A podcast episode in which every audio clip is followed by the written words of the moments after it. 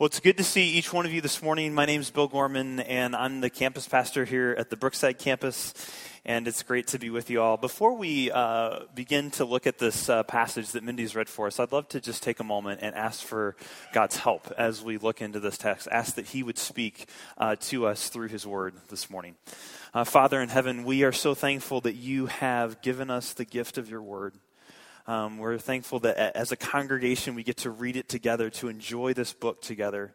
Um, but it's so much more than a book. It truly is your word, your words of life to us.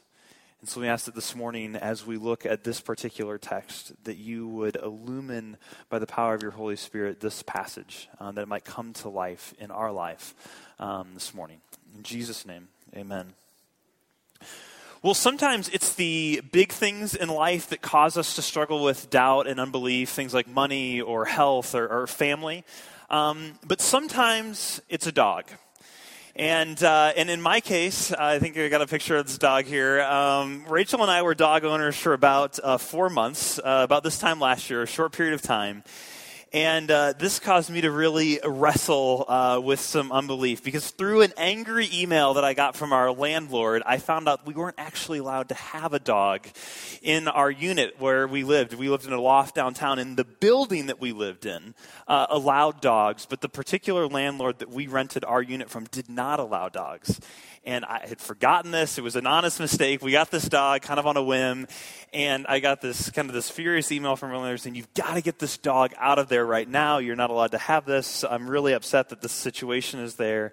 And you know, to say we had actually already decided that we needed to get rid of cute little Caspian because. Um, one, he shed a ton to the point that Rachel was having respiratory problems. And two, he was constantly trying to kill our cats. And, you know, they were there first, and it was like, well, you know, we, gotta, we can't, can't let him kill the cats. But the email really pushed me over the edge. And I was in this kind of moment of desperation. Actually, my parents in law are here today. They were, I didn't know they were going to be here this morning, but they helped save us in this moment. They let us take the dog out to their house. But on this night, before we had even made the decision to take the dog out to their house, the landlord said, It's got to be out tonight. And I was just despairing. I didn't know where we were going to take this dog, what we were going to do. And I actually ended up laying on the floor in our hallway, face down, looking at all these scratches that I thought were from Caspian, saying, Rachel, we're never going to get our security deposit back. This is you know, and then I thought, you know, what if he, what if he sues us? You know, what if he tries to get more money out of us? And I was like, we're trying to save for a down payment on our house. We, we're not going to, we're, we're never going to be able to buy a house now because of this dog. And I was just, it was not a pretty moment um, that night. Well, in a, in a matter of a week, really, the whole thing was resolved. Caspian got a great home with someone who needed a companion. And, you know, actually, three months later, when we moved out, moved into our new house, I opened up uh, the mail one day, and believe it or not, the, the entire $1,000 security deposit was given back to us. I will never know how that happened. God's grace that, that somehow our landlord was, gave us back our entire security deposit, I have no idea. Um, but maybe it's not some trial in your life uh, that causes you to question, um, to disbelieve. But maybe it's just something that God is saying about uh, your marriage or about the way that you use your money or the way you interact in relationships or your sex life. Maybe it's one of those things. Or maybe you're here this morning and you wouldn't even really consider yourself a believer in much of anything. Uh, you wouldn't think of yourself as a person of faith at all, or, or you wouldn't call yourself a, a Christian. But ask yourself this question do you even want to believe? You see, often our problem isn't that we don't believe God, it's that we don't even want to believe Him. It's that we don't even really want to believe that what He says is true or that He actually exists. The problem is that we, not that we just don't, but that we don't want to. And when we realize that we're in that place, we're in trouble because it's the most dangerous place we can be in God. It's the most dangerous attitude we can have toward Him, one of not even wanting to believe. So ask yourself where is disbelief most likely to attack my soul? And maybe write this down. Maybe write this question down. I want you to have this in mind this morning. Do I want to believe? Do I want to believe? Well, for the Israelites 3,500 years ago, the answer was no. They did not want to believe. Uh, they refused to trust God, and they wanted to go back to Egypt. They wanted to go back to this place of slavery. They would rather go back to enslavement They would rather die than listen to God. And their story teaches us several things about what disbelief is and how it works in our lives. And the story is found in the book of Numbers, chapters 13 and 14, which Mindy read some of that story for us already. And if you're following the whole story plan and you're reading, you're going to read these two chapters on Monday and Tuesday. And if you're following the whole Bible plan, you're actually reading them today. And the book of Numbers continues the story of Israel from Exodus, then Leviticus, now into Numbers. It really is telling the story of how God is fulfilling the promise that he made to Abraham back in Genesis. We looked at that a number of weeks ago that God has made this promise to bring this nation into a land. And now they're on the foot the, the doorstep. They're right on the edge of the promised land. And the English name Numbers, the title of this book, refers to there's two censuses in the book, one at the beginning and one at the end, where the people are counted. But the Hebrew title of this book is actually In the Wilderness and gives a great picture of what happens in the book as these people wander through the wilderness as a result of their rejection of God's promise. So, Numbers 13 opens with these words the Lord spoke to Moses, saying, Send men in to spy out the land of Canaan, which I am giving to the people of Israel. And as we pick up the story here, God's people are literally on the edge of the promised land.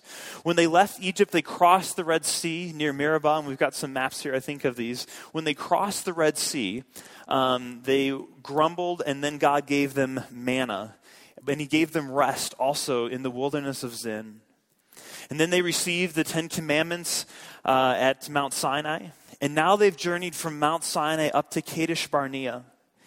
And as you can see, they're now right on the cusp of entering God's land.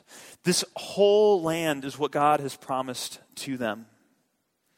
And the land was incredible. It was filled with pomegranates and figs and grapes so big it says that they were cut down. They had to carry them on a branch between two people. In fact, that, that picture of two men carrying uh, grapes in, on a branch in between them is still a symbol today. And if you go to modern day Israel, this is still a prominent symbol. You see it around as a symbol of the prosperity, the richness of this land. It's a symbol of how valuable the land really is. So as these spies go in, they're thinking, wow, this is what God has given us. This is an incredible gift. But when the spies return, you see in verse 25, the report is not exactly what you'd expect. The spies come to Moses and Aaron, the leaders of Israel, and to the whole nation. And they tell them how incredible the land is. But then there's a but, a however. And you see this in verse 28. However, the people who dwell in the land, they say, are strong, and the cities are fortified and large.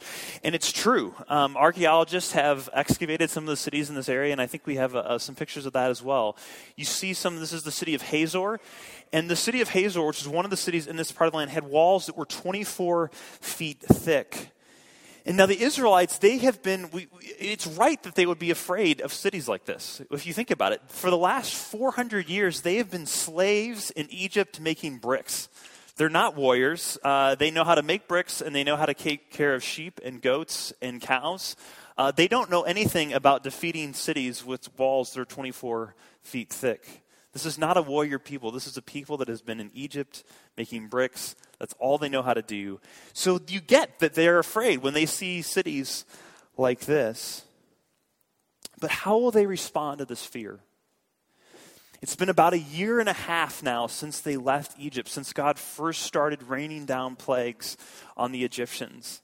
It's been about 17 months since they crossed the Red Sea, where God single handedly, without them lifting a finger, defeated the entire Egyptian army that was pursuing them, the most powerful army on the face of the earth. God, like that, defeated. But now, 17 months later, when they see these walls, they're beginning to wonder, beginning to doubt, beginning to disbelieve. They're not so sure. Will they believe that God is truly for them?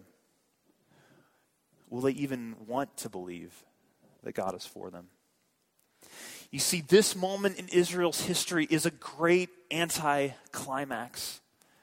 As they come to the edge of the land, they're so close. This is what they've been waiting for. What Abraham, Isaac, Jacob, Joseph, generation after generation, they've been waiting for this day to come when they would enter this land and then they're not so sure. It, it, reminds me a lot of the moment in The Lord of the Rings at the very end, in The Return of the King, when Frodo has the ring and he goes into Mount Doom and he's standing there on the precipice, and all he has to do is drop the ring in and destroy this.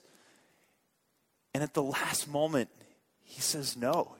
Do you remember this in the movie? Eventually, it's Gollum who, who just tossed in with the ring, but Frodo decides no, and Sam, his friend, screams, No! And that's what we should feel in this text at this moment. They've come up on the edge of the land which God has been promising them. They're standing right on the edge of it. And they say, ah, maybe not. Maybe this is too hard. One of the things that we learn first in the story about disbelief is that disbelief is always possible. Disbelief is always possible. Disbelief can happen in the most miraculous of circumstances. I mean, Israel has been seeing God do incredible things on their behalf. From the moment that He started leading them out of Egypt to providing them with manna in the wilderness, God has done amazing things for them.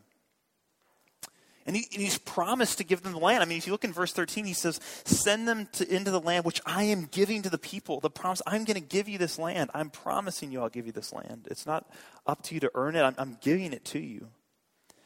But you see, it doesn't matter what you've seen or what you know or what you thought you believed. Disbelief is always waiting just around the corner can sneak up on us when we're afraid, like Israel was, when we see the people in the land and they seem too strong for us. It can crop up when you have to get rid of this dog and you have no idea how you're going to do it. It can crop up when the bills at the end of the month are more than the amount in the checking account at the end of the month. When health questions begin to loom large. But disbelief can also happen when we don't like what God says, when His word contradicts how we want to live or, or, or, our desires, when His design for flourishing bumps up against our desire to do it our own way. In these moments, when we say to God, these are the moments when we begin to say to Him, you know, what does God actually really know? about my marriage? What, is it, what does he really know about my kids or about my finances? I'm going to do this the way I'm going to do it. But you see, God is always miraculously working in our lives. He's always at work in our lives. He's always providentially active, providing for us. But do we see it? Or is disbelief truly just around the corner for us? So the spies went in and they saw that the land was good. They didn't doubt at first. I mean, they saw that the land was full of good things, grapes so huge it took two men to carry them back. But somehow, when they arrive back with the people, there are now two very different perspectives that emerge. If you look at verse 30 in chapter 13, you see what Caleb says. Caleb says he quieted the people before Moses and he says, Let us go up at once and occupy the land, for we are able to overcome it. I love Caleb because we're going to see him in the book of Joshua later on in the story. He is eager to even take the most difficult parts of the land. He says, We can do this. God has promised us this land. What are we waiting for? Let's get after this.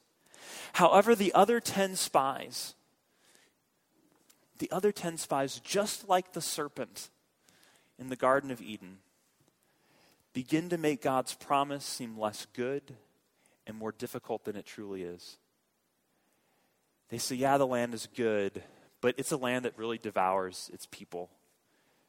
The obstacles are too great. This isn't worth it. It's not worth the risk.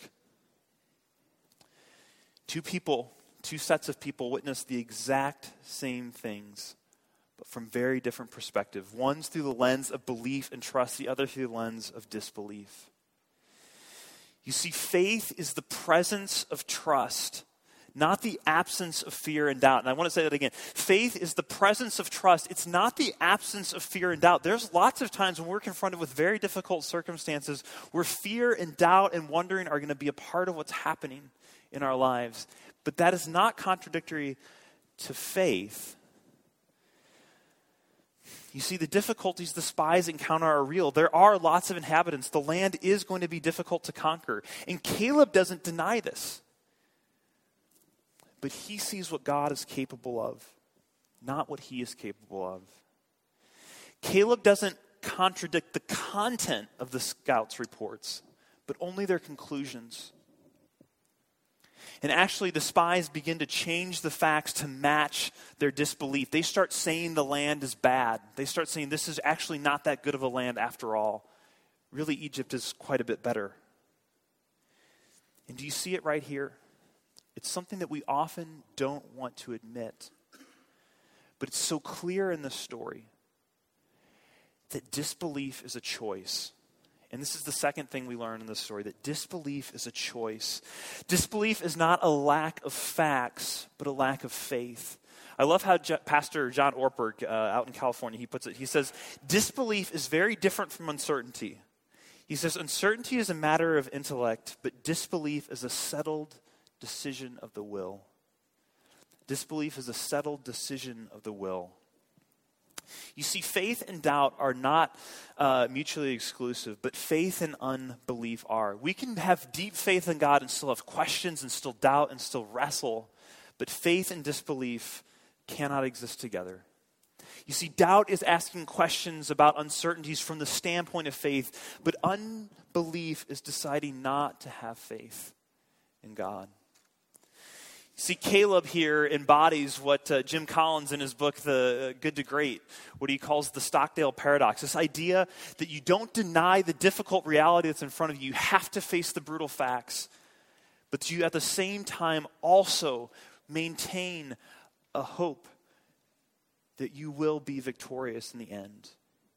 You see, faith and belief isn't a naive optimism. Rather, faith faces the brutal facts and then trusts that God will do what he has promised to do. So, what about us? Here, disbelief is prompted by fear, but it can come from many places from bitterness or anger, from loss or pain when we feel like God has let us down, when He, when he hasn't come through, when he, it seems like He hasn't done what He said He's going to. And then before you know it, your whole world revolves around proving that what you think about God is true. What does He really know, anyway, about my life? What does He really know about my marriage? What does He really know about my money or my health or about sexual ethics? Or you say you never really believed any of this stuff. But could it believe that you never even really wanted to? I mean, if God exists, if Jesus is true, that means that you have to reckon with him. And could it be the reason that you choose not to believe is that you don't want to have to wrestle with who Jesus really is if he is who he says he is? You see, redemption often involves great struggle and requires great faith. It's rarely easy, it's rarely comfortable, it's rarely safe. And this is what Israel's facing. They've left Egypt where it was actually really comfortable, and they say, Wait, God, redemption wasn't supposed to look like this. This is a lot harder. This is a lot more difficult. This is a lot less comfortable than what we had in some ways back in Egypt. So, do we want God? Do we really want what He has promised for us?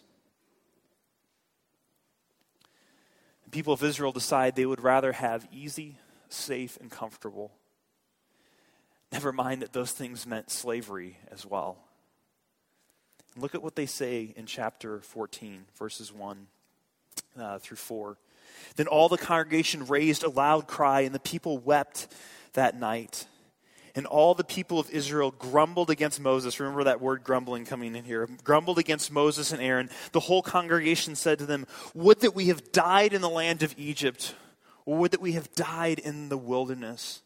Why is the Lord bringing us into this land to fall by the swords, our wives and our little ones to become a prey? Would it not be better for us to go back to Egypt? And they said to one another, Let us choose a new leader and go back to Egypt. You see, the people choose to disbelieve. They choose to believe the bad report and they start grumbling again. And once again, their faulty memories of how good it was back in Egypt start to get the better of them, and their sort of false expectations about what redemption would really look like are smashing into the reality of what it actually is looking like. And basically, they say, We would be better off dead. We would be better as slaves than Egypt than taking hold of what God has for us. And soon their reminiscing returns into rebellion. They don't want the promised land.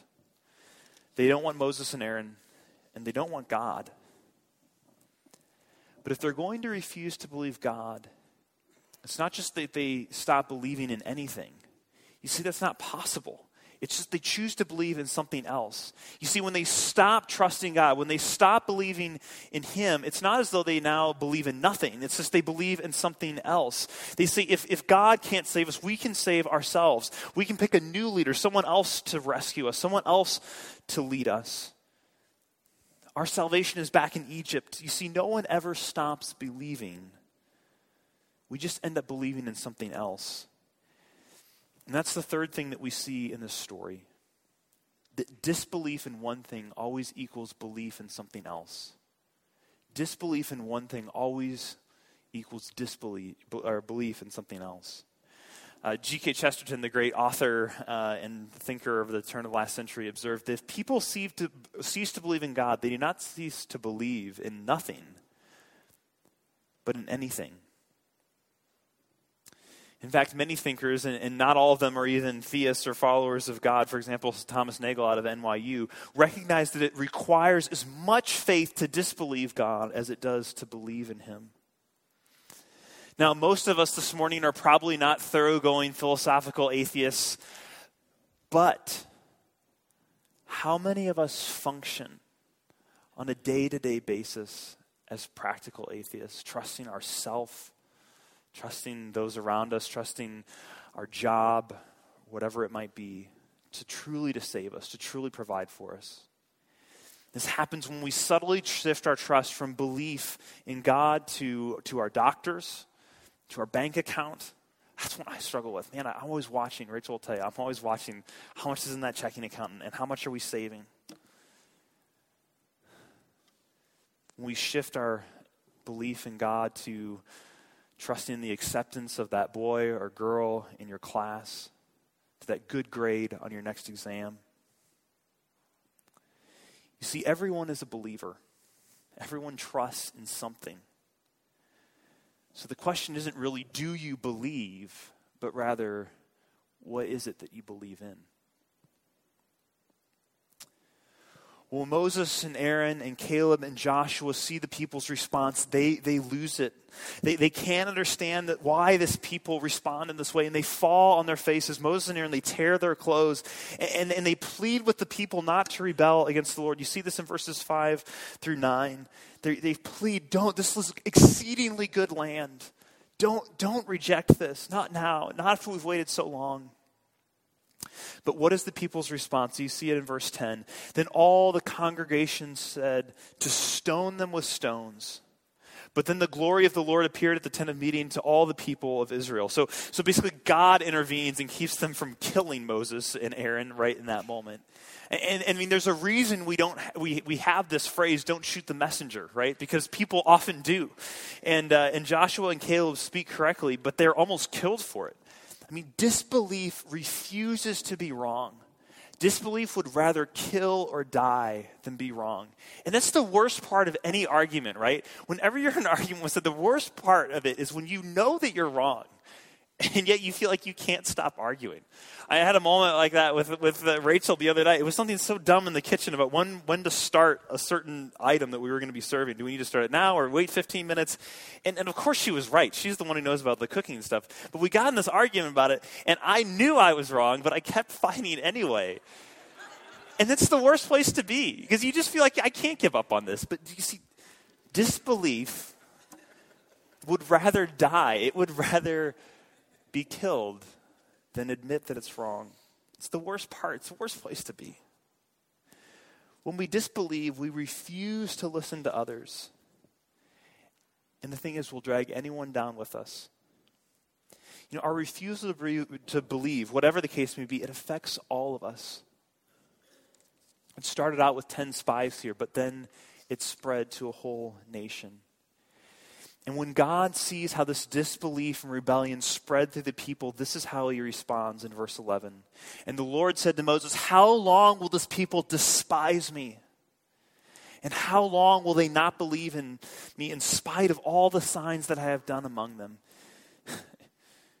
Israel doesn't say as much, but all their actions here are summarized by God this way They hate me. They despise me. This people hates me. This word despise, it means hate or revulsion, kind of from your gut, this gut level, just hatred. Eugene Peterson in the message puts it this way He says, How long will this people treat me like dirt? How long will this people treat me like dirt? And God is right. The people do treat him like dirt. And in short, they say, any leader, any country, any path is better than what you have for us, God. You see, at the end of the day, unbelief is rebellion. These people are on the doorstep of heaven, but when they get a glimpse of it, they say, you know what? We'd prefer hell. And C.S. Lewis writes in The Great Divorce, which is a book that describes this very sort of situation these people getting a glimpse of heaven but deciding that they prefer hell. He says in this book, and this is so poignant, he says, There are only two kinds of people in the end those who say to God, God, thy will be done, and those to whom God says in the end, Your will be done. And he says, All that are in hell choose it.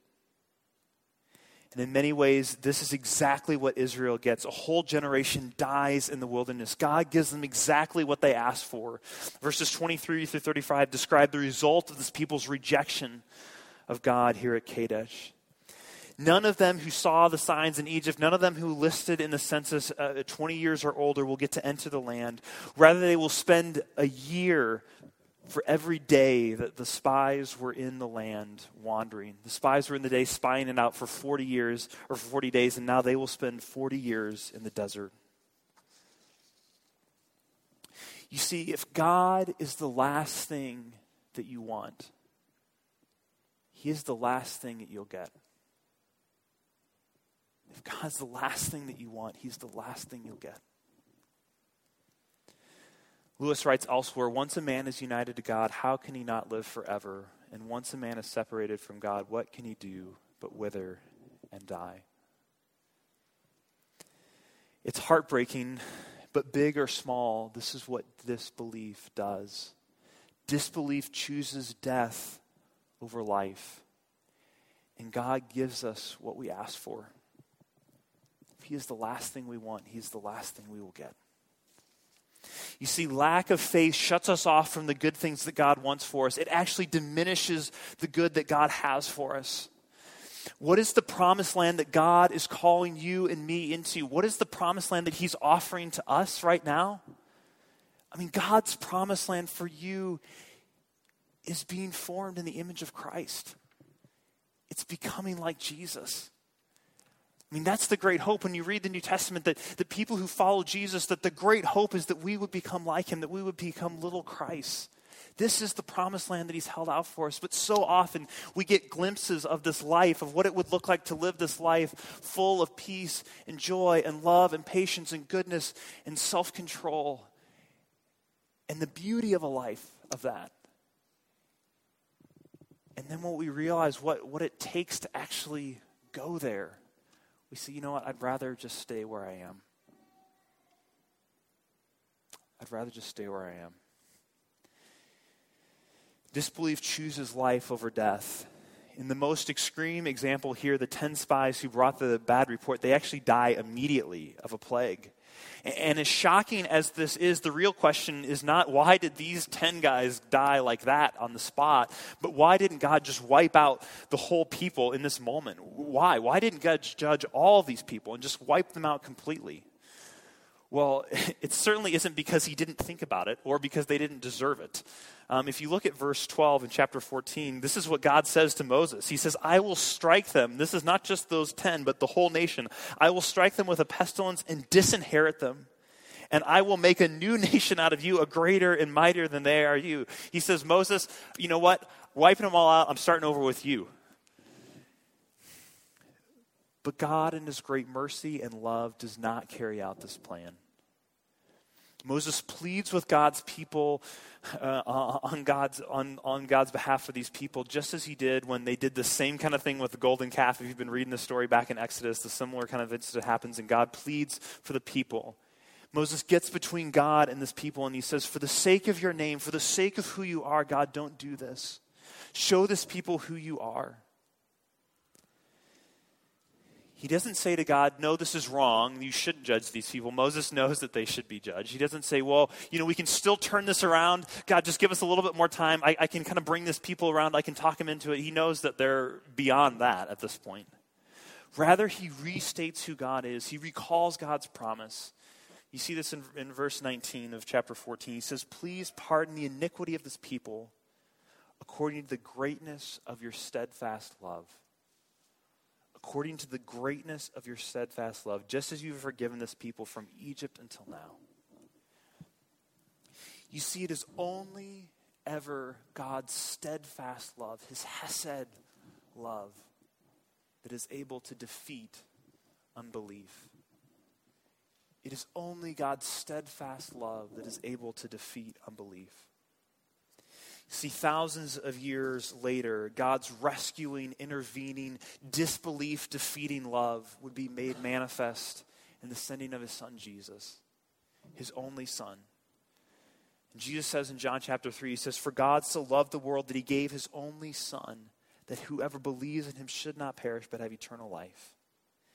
For God did not send his Son into the world to condemn the world, but in order that it might be saved through him. And then listen to what Jesus says here. I think this is so powerful in light of the story. He says, Whoever believes in him is not condemned, but whoever does not believe, whoever disbelieves, is condemned already because he has not believed in the name of the only Son of God.